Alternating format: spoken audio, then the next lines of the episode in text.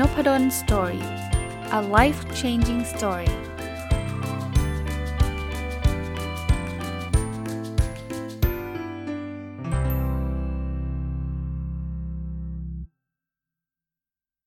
สวัสดีครับ ยินดีต้อนรับเข้าสู่นพดล Story Podcast นะครับ วันนี้เอาหนังสือที่ชื่อว่า Football Hackers เขียนโดยคุณคริสตอฟ เบียร์แมนมารีวิวนะ ต้องบอกว่า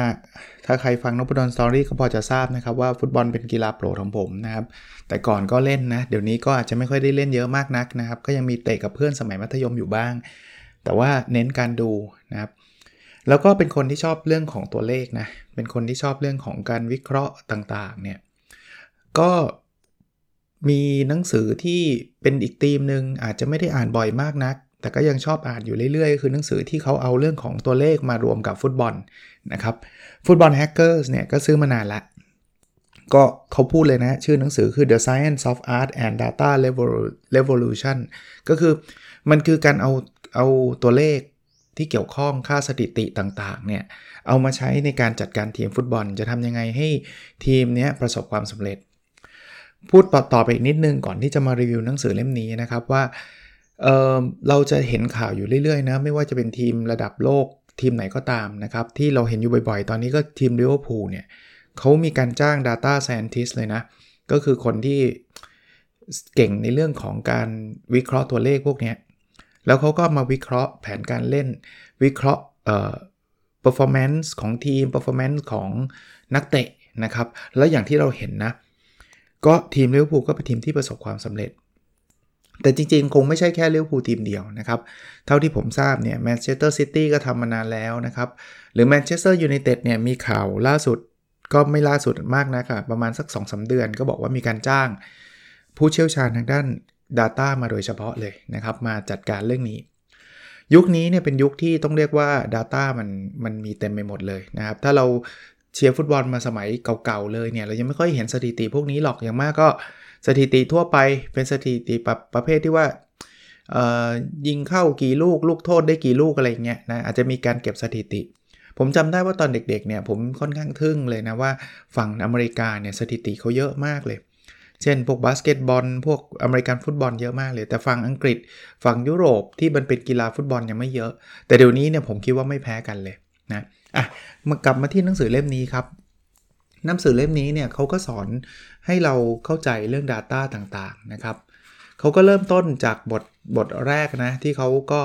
เล่าให้ฟังว่าเออโลกเราเดี๋ยวนี้เนี่ยมันมีการใช้ Data เยอะแยะนะครับเขาบอกว่า why opinions are annoying and verdicts are wrong พูดง่ายๆ สรุปง่ายๆว่าความคิดเห็นนะบางทีมันไม่ได้ถูกต้องหรอกนะเราคิดว่ามันใช่อย่างงู้นอย่างนี้เนี่ยแต่ว่ามันไม่ได้เป็นไปอย่างที่ เราคิดเสมอไป แล้วคนที่เป็นกูรูนะเราเห็นไหมครับ คนออกมาทายผลบอลกันนะส่วนใหญ่ก็ผิดแล้วก็มาล้อกันนะว่าเออถ้าคนนี้ทายเนี่ยตรงข้ามได้เลยนะครับก็ก็อย่างที่บอกถ้าเกิดเราใช้ความรู้สึกอย่างเดียวเนี่ยผมคิดว่าก็คงทำนายได้ลำบาก ไม่ได้พูดบอกว่าการใช้ Data จะถูกเสมอนะมันยังมีปัจจัยอื่นๆ เข้ามาเกี่ยวข้องอีกเยอะแยะมากมาย แต่ว่ามี Data ดีกว่าไม่มี ถามว่าแล้วทำไมคนทำนายชอบผิด เพราะว่าคนมันมี bias bias ก็เอาเอาง่ายๆผมเล่าให้ฟังก็แล้วกัน เช่น ผมเชียร์แมนเชสเตอร์ยูไนเต็ดเนี่ย ให้ผมทำนายผลแมนเชสเตอร์ยูไนเต็ดผมก็มักจะมีโอกาสหรือมีแนวโน้มที่จะบอกว่า เออมันชนะ อันนี้ลึกๆนะ หรือผมเกิดไม่ชอบผู้จัดการทีม คนไหน ผมก็จะค่อนข้างลำเอียง โดยที่เราอาจจะรู้ตัวหรือไม่รู้ตัวก็แล้วแต่ทำให้เราเรา บอกว่ามันจะแพ้จะอะไรอย่างเงี้ยนะครับ ถัดไปเนี่ยเขาบอกว่าหลาย ๆ ครั้งเนี่ยมันมีมันมีเรื่องโชคเข้ามาเกี่ยวข้องคราวนี้โชคเนี่ยบางทีเนี่ยทีมเราเป็นทีมที่เก่งนะ แต่ว่าดันดันโชคไม่ดีอย่างเงี้ย มันก็เลยกลายเป็นว่า เออกลายเป็นทีมเนี้ย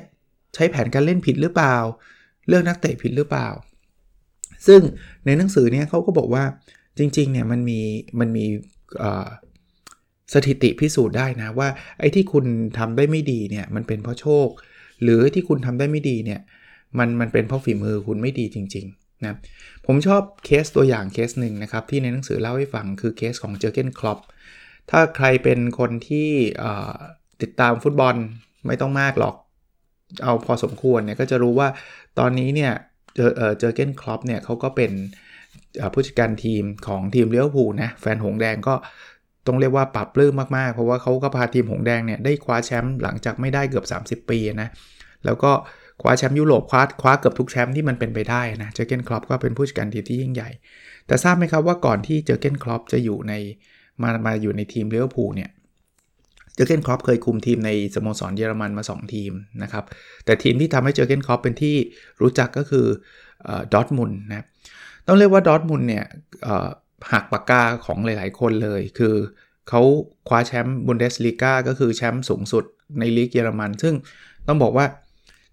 ทีมที่จองแชมป์มาตลอดเนี่ย ก็คือทีมที่ชื่อว่าบาเยิร์นมิวนิกเพราะเขามีทั้งเงินมีทั้งโอ้มีมีครบทุกอย่างอะเป็นแบบเป็นทีมใหญ่มากอะ่ะไม่ใช่ดอร์ทมุนด์ไม่ใหญ่นะครับดอร์ทมุนด์ใหญ่แต่ว่าถ้าจะบอกว่า โอ้โห ผู้จัดการทีมจะพาทีมดอร์ทมุนด์คว้าแชมป์บุนเดสลีกาแซงแซงทีมอย่าง บาเยิร์นมิวนิกเนี่ยคิดว่าคงไม่ค่อยมีคนเชื่อนะครับ แต่ว่าเจอเกนคลอปทำได้ถึง 2 ครั้ง แล้วก็ทีมอย่างดอร์ทมุนด์เดี๋ยวเดี๋ยวแฟนดอร์ทมุนด์จะงอนนะ คือดอทมุนต้องยอมรับว่าเป็นทีมใหญ่แต่มันก็ไม่ได้ใหญ่มากนักเนี่ย เข้าชิงยูฟาแชมเปี้ยนลีกด้วย ภายใต้การคุมทีมของเจอเกนคลอปแต่ว่าแพ้ไปนะครับในนัดชิง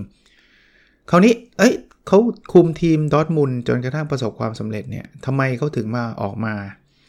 ออยู่กับเลี้ยวภูนะ ก็เนี่ยกำลังจะพูดว่ามันมีเรื่องของโชคเข้ามาเกี่ยวข้องครับฤดูกาลสุดท้ายที่เขาคุมทีมดอทมุนเนี่ยผลงานทีมดอทมุนมันแย่มากครับ เรียกว่าคือแย่เลยอะนะครับแย่เลย คราวนี้พอแย่เนี่ยตามหลักเราก็จะมักจะโทษผู้จัดการทีม หรือไม่ก็โทษนักเตะ หรืออะไรก็แล้วแต่เนี่ยก็ส่วนใหญ่ก็คนที่จะไปคนแรกก็คือผู้จัดการทีมนะครับตอนนั้นเจอเกนคอปก็เหมือนกับหมดหมดรู้สึกรู้สึกแย่เหมือนกันนะนะที่เขาก็พยายามทำทุกอย่างแล้วเนี่ย แต่ว่ามันทำแล้วก็ไม่ประสบความสำเร็จนะเจอเกนคลอปก็เลย ตอนสุดท้ายก็เลยออกจากดอทมุนมาอยู่ที่เลี้ยวภูคำถามคือทำไมเลี้ยวภูถึงดึงดึงเจอเกนคลอปมาทั้งทั้งที่ผลงานกับดอทมุนมันแย่ มันมีตัวเลขตัวหนึ่งครับ คือ expected point ผมอธิบายแบบไม่ต้องมีสถิติมากนะ คืองี้ คือสมมุติ อันนี้ผมสมมุติทำให้ให้เห็นภาพง่ายๆ แต่ว่าเวลาคำนวณ expected point เนี่ยมันมี มันมีรายละเอียดมากกว่านี้นะ แต่ว่ายกตัวอย่างง่ายๆ สมมุติว่าเเราเรามีสถิติบอกว่า โดยเฉลี่ยแล้วเนี่ยทีมที่ยิง 10 ครั้งเนี่ยจะเข้าประตูครั้งหนึ่งสมมุตินะโอกาสการยิง 10 ครั้งเนี่ยจะเข้าประตูครั้งหนึ่งนะเพราะฉะนั้นเนี่ยถ้าเรายิง 10 ครั้งมันควรจะได้ 1 ประตู แต่บางทีเนี่ยอย่างที่ผมใครใครดูฟุตบอลก็จะทราบนะ บางทียิงไป 20 ครั้งยังไม่เข้าเลยสักประตูก็มีนะมันจะมีความฟลุกอยู่อยู่ในนั้นน่ย จะเรียกว่าไม่ฟลุกก็ไม่เชิง มันจะมีโชคกับบางที ยิงชนเสาชนคานชนอะไรไม่รู้เต็มไปหมดเลยเนี่ย นัดใดที่ไม่มีโชคเนี่ยยิง 20-30 ลูกก็ยิงไม่เข้านะยิงไม่เข้า เพราะฉะนั้นเนี่ยเขาเอาเอาข้อมูลนี้ไปวิเคราะห์ทีมดอทมุนในฤดูกาลสุดท้ายของเจอเกนคลอปเนี่ยเขาก็พบว่ามันมีอาการแบบนี้ขึ้นจริงอะทีมไม่ได้เล่นแย่กว่าเดิมนะ ถ้าดู expected point เนี่ย คือมันควรจะเข้าแล้วมันควรจะได้ได้แต้มขนาดเนี้ย แต้มมันจะสูสีกับฤดูกาลที่แล้วเลย ซึ่งเขาพาทีมคว้าแชมป์อะไรเงี้ยนะแต้มมันไม่ได้ต่างกันเลย แต่เพียงแต่ว่ามันมีโมเมนต์ของโชค ซึ่งโชคมันก็แล้วแต่ใช่ไหมบางทีมันก็พอมันไม่เข้าก็ไม่เข้าติดติดกันหลายนัดอะไรเงี้ยมันก็เลยทำให้แต้มมันต่ำกว่าปกติไปเยอะมาก นั้นเขาวิเคราะห์ให้เห็นเลยว่า expected point เนี่ยมันสูงแต่ point จริง ๆ มันต่ำเพราะว่ามันมันซวยอะพูดง่ายๆถ้าใช้ศัพท์ชาวบ้านคือมันซวยอะแต่ไม่ใช่ผู้จัดการทีมไม่เก่งไม่ใช่นักเตะแย่ลงไม่ใช่ อย่างนี้คือความหมายของ expected point ในในทางกลับกันมันก็จะมีทีมที่ดีขึ้นมาแบบผิดหูผิดตา ทั้งทั้งจริงๆนักเตะก็ไม่ได้เก่งขึ้นนะ เพราะอะไร เพราะเขาโชคดี อย่างเช่นเมื่อกี้ผมบอกว่าถ้าสมมุติว่ายิง 10 ลูกเนี่ยจะได้จะได้เข้าประตูลูกหนึ่งเนี่ย มันก็จะมีทีมประเภทยิงยิงลูกแรกก็เข้าเลย ยิง 2 ลูกก็เข้าเลย มันก็จะมีมีแบบนี้ อย่างเงี้ยแต้มก็จะสูงขึ้นไป แต่เขาบอกว่าสุดท้ายแล้วเนี่ยโชคเนี่ยมันจะมีทั้งบวกและลบ แล้วสุดท้ายมันจะ balance คือหมายถึงว่าช่วงแรก ๆ มันอาจจะเราอาจจะโชคดีเยอะ ทีมก็เลยขึ้นมานำแต่เดี๋ยวมันก็จะกลับไปถึงระดับที่มันควรจะเป็นนะหรือช่วงแรกอย่างดอร์ทมุนด์นะฤดูกาลสุดท้ายช่วงแรกมันแบบคะแนนมันห่วยมากเลยจริงๆคะแนนมันควรจะดีแต่ว่ามันห่วยมาก แต่ถ้าเกิดนักเตะกับโค้ชยังคงทำงานอย่างเต็มที่เหมือนเดิมนะไม่ได้เสียกำลังใจไม่ได้เสียอะไรไปเนี่ยแต้มมันจะกลับขึ้นไปเท่าเดิม คราวนี้ลิเวอร์พูลก็เป็นทีมที่ฉลาดนะเขาก็เห็นว่าจังหวะนี้แหละ น่าจะดึงเจอเกนครอปมาเพราะหนึ่ง ผลงานไม่ดีดอร์ทมุนด์ก็คงไม่ห่วงมาก ถ้าผลงานดีมากเนี่ยดอร์ทมุนด์คงไม่อยากปล่อยมาเจอเกนคอปก็คงไม่อยากออกมา แต่ว่าเขาดูแล้วว่าเจอเกนคอปไม่ใช่ไม่ไม่ใช่ไม่ใช่ล้มเหลวเจอเกนคอปเนี่ยเก่ง แต่ว่าฤดูกาลนั้นเป็นฤดูกาลที่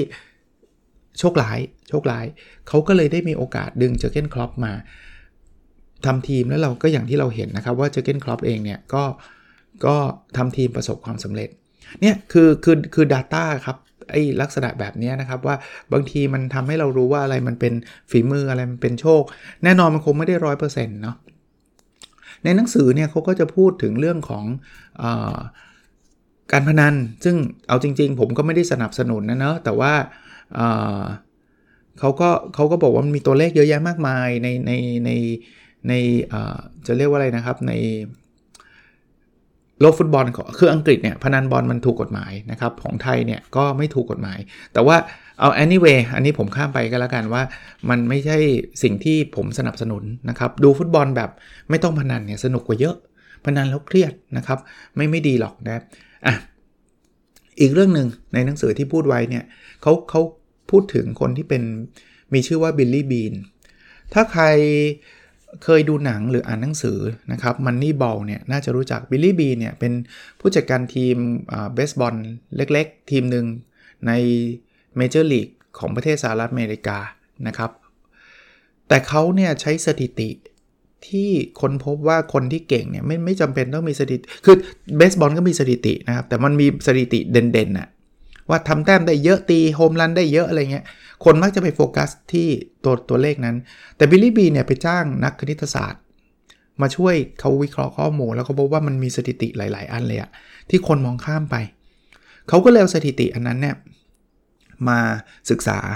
แล้วก็ไปดึงแบบเขาเรียก draft นะอเมริกันdraft คือไปดึงคนที่ดูเหมือนไม่ค่อยมีคนอยากได้อะ แต่สถิติพวกนี้ดีเนี่ยแล้วเขาก็ดึงมารวมทีมกัน แล้วปรากฏว่าทีมเขาแบบชนะตลอดเลยอะ่ะเป็นเป็นเป็นโอ้ต้องเรียกว่าเป็น phenomenon เป็นปรากฏการณ์เลยครับว่าคุณทำทีมนี้ชนะได้ยังไงว่าทีมมันไม่ได้มีงบประมาณอะไรเยอะแยะอะไรประมาณนั้นเนี่ยก็โด่งดังกลายเป็นหนังก็ไปดูได้นะเสิร์ชคำว่า Moneyball ไปดูได้ แต่ว่าในหนังสือเขาก็เล่าบอกว่าในในวงการฟุตบอลเนี่ยก็มีอาจารย์ ที่ชอบชื่นชอบฟุตบอล แล้วก็เอาตัวเลขมาแคร็กแบบนี้เอาตัวเลขมาวิเคราะห์แบบนี้คือเขาก็อยากที่จะเป็นบิลลี่บีนของวงการฟุตบอล ซึ่งเขาก็ทำได้ระดับหนึ่งนะ แต่ว่าต้องต้องเรียนแบบนี้นะ ว่าวงการฟุตบอลเนี่ยก็ยังไม่ได้มีคนที่อินเรื่องนี้มากนัก อาจจะมีทีมใหญ่ๆ แต่ว่าหลาย ๆ ครั้งเนี่ยเราก็ยังใช้ความรู้สึกของผู้จัดการทีมเป็นหลัก ความรู้แล้วกันอย่าเรียกว่าความรู้สึกเลยนะ Data อาจจะเป็นแค่องค์ประกอบนะครับแต่อเมริกาเนี่ยต้องเรียกว่าเรื่องนี้ไปไกลมาก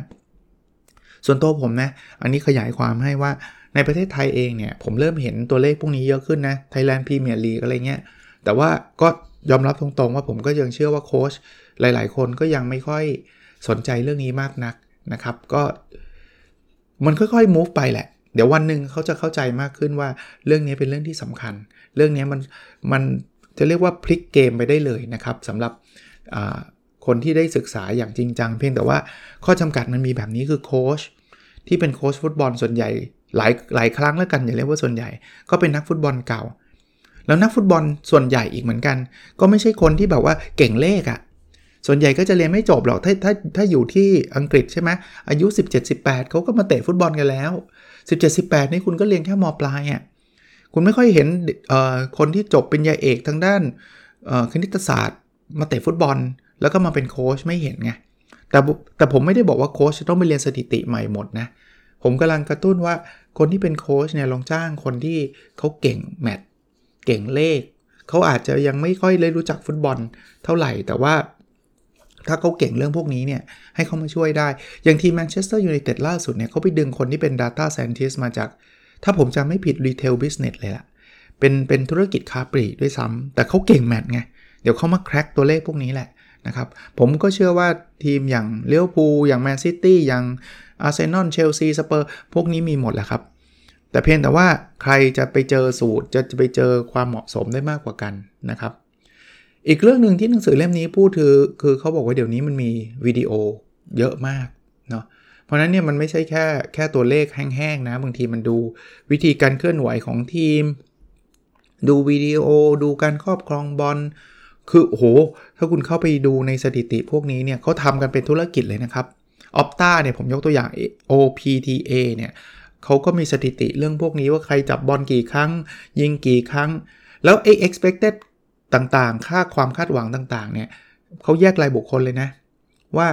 คนนี้ยิงได้ได้กี่ลูก แล้วคนนี้เนี่ยมีโอกาสยิงกี่ครั้ง แล้วจริง ๆ expected goal ก็พูดง่ายๆว่าเขาควรจะยิงได้กี่ลูก อย่างที่เมื่อกี้ผมเล่าให้ฟังนะครับว่า มันจะมีบทหมดเลยว่า ยิง 5 ลูกควรจะเข้า 1 ลูกอะไรเงี้ยแต่เขายิงไปแล้ว 10 ลูก แต่เขาไม่เข้าเลยเนี่ย จริง ๆ expected goal เขาคือ2นะเขาเขาสามารถยิงได้ขนาดนั้น แล้วคือการมีวิดีโอเนี่ยมันทำให้ทุกอย่างมันมันเห็นภาพชัดขึ้นนะว่าผมยกตัวอย่างง่ายๆ อันหนึ่งก็แล้วกันนะ เช่น การจ่ายจ่ายบอลเนี่ยบางคนบอกเฮ้ยคนนี้จ่ายบอลแม่นมาก โอกาสจ่ายบอลผิดพลาดเนี่ยต่ำกว่า1%อีก จ่ายบอลถูก 99%อะจ่ายบอลผิด 1%แต่เขาบอกว่าถ้าบอลมีวิดีโอเราจะเห็นเลยว่าการจ่ายบอลของบางคนเนี่ยมันจ่ายย้อนหลัง คือมันไม่ได้จ่ายไปข้างหน้าครับ มันได้บอลเสร็จปุ๊บก็จ่ายคืนกองหลังก็ไม่ผิดดิ แต่ว่ามันไม่ได้ทำให้ให้ทีมดีขึ้นเนาะ มันวิเคราะห์กันได้จนถึงว่าการจ่ายของใครเนี่ยนะที่มันจะนำไปสู่ goal ในที่สุด พูดง่ายๆว่าสมมุติว่ามันมีการจ่ายกัน 5 ทอดเนี่ย มันไม่ใช่แค่แอสซิสนะ เข้าใจคำว่า assist ไหม assist เนี่ยคือจ่ายเสร็จปุ๊บ เพื่อนยิงประตูได้เลย อันนั้นคือแอสซิสอันนั้นมีสถิติอยู่แล้ว แต่มันมีบางคนที่คอยเชื่อมเกมอะสมมุติว่าเป็น midfield คนหนึ่งเนี่ย พอจ่ายและอีก 3ช็อตจะยิงได้เนี่ยเขาจะ recognize midfield คนนั้นว่า เฮ้ย คุณดูนะสังเกตเลยนะ ทุกลูกที่ยิงได้มันจะต้องมีไอคนเนี้ยมาเป็นส่วนประกอบเสมอ พวกเนี้ยถ้าถ้าใช้ศัพท์ภาษาไทยคือปิดทองหลังพระ เราไม่ค่อยรู้หรอก เพราะว่าไม่มีชื่อเป็นคนยิง ไม่มีชื่อเป็นคน assist ไม่ใช่เป็นคนจ่ายแล้วอีกคนหนึ่งยิงเลย แต่มันเป็นคนที่เป็นหัวใจของทีมอะ build up สิ่งเหล่านี้มา บางทีโค้ชก็มองข้ามนะ เฮ้ยไอ้นี่มันไม่เห็นดูสถิติแล้วไม่เห็นมีอะไรดีเลย แต่ว่าพอลองเอาคนนี้ออกเนี่ยยิงกันไม่ได้เลย แล้วก็ไม่รู้เลยว่าไอ้ยิงไม่ได้เนี่ยเพราะอะไร ราะนั้นเนี่ยผมผมว่าสถิติพวกนี้มันจะทำให้เราเห็นภาพแบบนี้ดีขึ้น อีกเรื่องหนึ่งที่เป็นเรื่องใหญ่ของวงการฟุตบอลก็คือ scouting scouting คืออะไรฮะ คือแมวมอง เราอยากได้นักเตะที่เก่ง เราจะไปดูจากไหนยังไง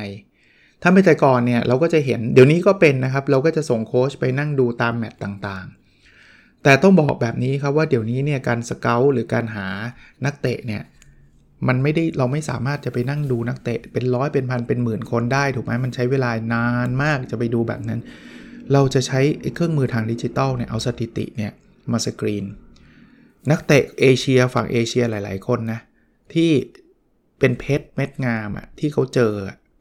มันเกิดจากการที่เขาไปดูทางดิจิตอลอะเขาไม่ได้บินมาดูนักเตะญี่ปุ่นเตะในประเทศญี่ปุ่นหรอก เพราะว่าไม่มีงบประมาณไม่มีเวลาดูขนาดนั้นหรอก แต่เขาสกรีนดูแล้วว่าไอ้นักเตะคนนี้เนี่ยไม่เลวอะ ใช้ได้เลยว่ะเขาก็ดึงเข้าไป เราถึงมีคนอย่างปักจีซุงคากาวะ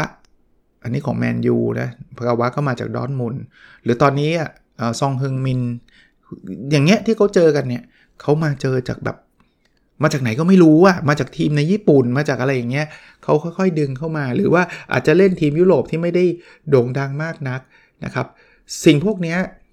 มันทำให้การการคัดเลือกตัวการเสาะหาเพชรเม็ดงาม ไม่ใช่แค่คนเอเชียนะครับ เราพูดถึงคนฝรั่งคนอะไรต่างๆ แต่ว่าฝรั่งเนี่ยเขาอาจจะไปดูที่สนามได้ง่ายเนาะแต่ถ้ามันเป็นเอเชียเนี่ยมันยากไงแต่เขาใช้ Data ทั้งสิ้นนะครับ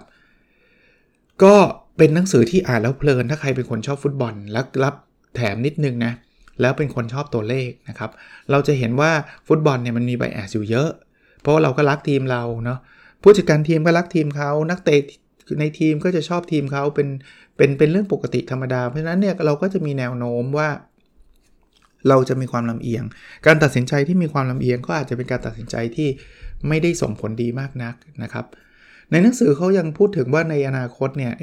เรื่องราวของการใช้ข้อมูลต่างๆ เหล่านี้เนี่ย เอามาใช้เพื่อทำนาย เอามาใช้เพื่อวางกลยุทธ์ เอามาใช้เพื่อที่จะทำให้เรามีสถิติที่มันสามารถที่จะ predict ผลหรือ predict outcome ได้แม่นยำมากขึ้นเนี่ย มันจะมีบทบาทมากขึ้นเรื่อยๆ ก็ผมกับวันก่อนเนี่ยมีคนถามผมบอกว่า เอ๊มัน AI มันมีข้อเสียยังไงหรือเปล่า ผมยังคิดอยู่เลยนะว่าถ้าวันหนึ่งเกิดมันฉลาดมากๆนะ มันสามารถพิจิตรผลได้ถูกต้องแม่นยำร้อยเปอร์เซ็นต์เนี่ย กีฬาฟุตบอลมันคงน่าเบื่อนะเเรารู้ว่าพอมีการจัดตัวปุ๊บลงไปเรารู้สกอร์เลยว่าจะจบยังไงมันนั้นก็จะไม่ค่อยได้รุนนะแต่ผมคิดว่าวันนั้นอาจจะยังอยู่อีกไกลอะ่ะ เพราะว่าถ้าตราบใดยังใช้มนุษย์เล่นกันอยู่ ไม่ใช้คอมพิวเตอร์เล่นกันนะ ไม่ใช้หุ่นยนต์เล่นกันเนี่ย มนุษย์มันมีความผิดพลาดที่ที่อาจจะคาดเดาได้ยากนิดนึงนะบางทีลื่นล้มอย่างเงี้ย หรือรับบอลง่ายๆ หลุดเข้าประตูมันจะมีโมเมนต์แบบนี้ซึ่งมันเป็น moment แห่งเสน่ห์นะ สำหรับผมว่ามันก็เลยทำให้การดูฟุตบอลมาได้ลุ้น ถึงแม้ว่าจะเป็นทีมเล็กก็อาจจะล้มยักษ์ก็ได้นะผมเผลอๆยิงไปลูกเดียวไอ้โกล์ทีมใหญ่มันดัน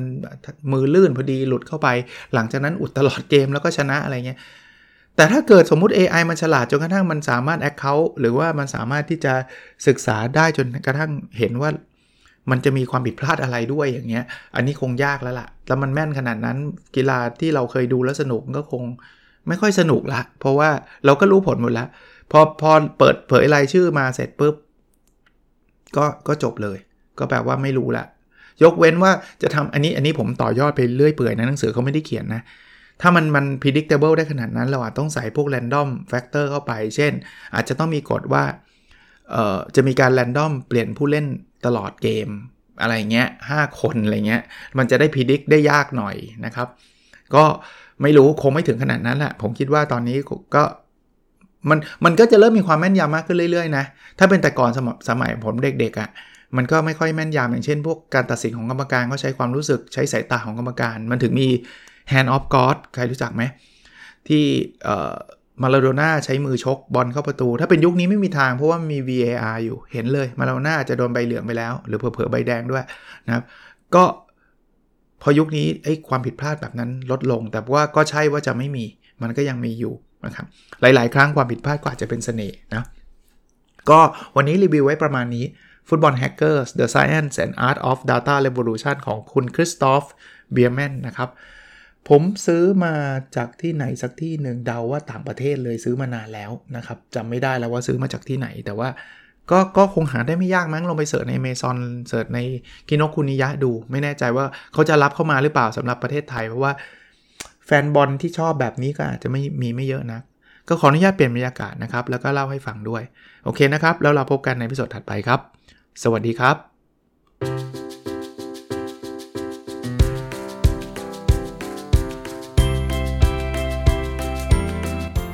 n o p a d o n Story a life changing story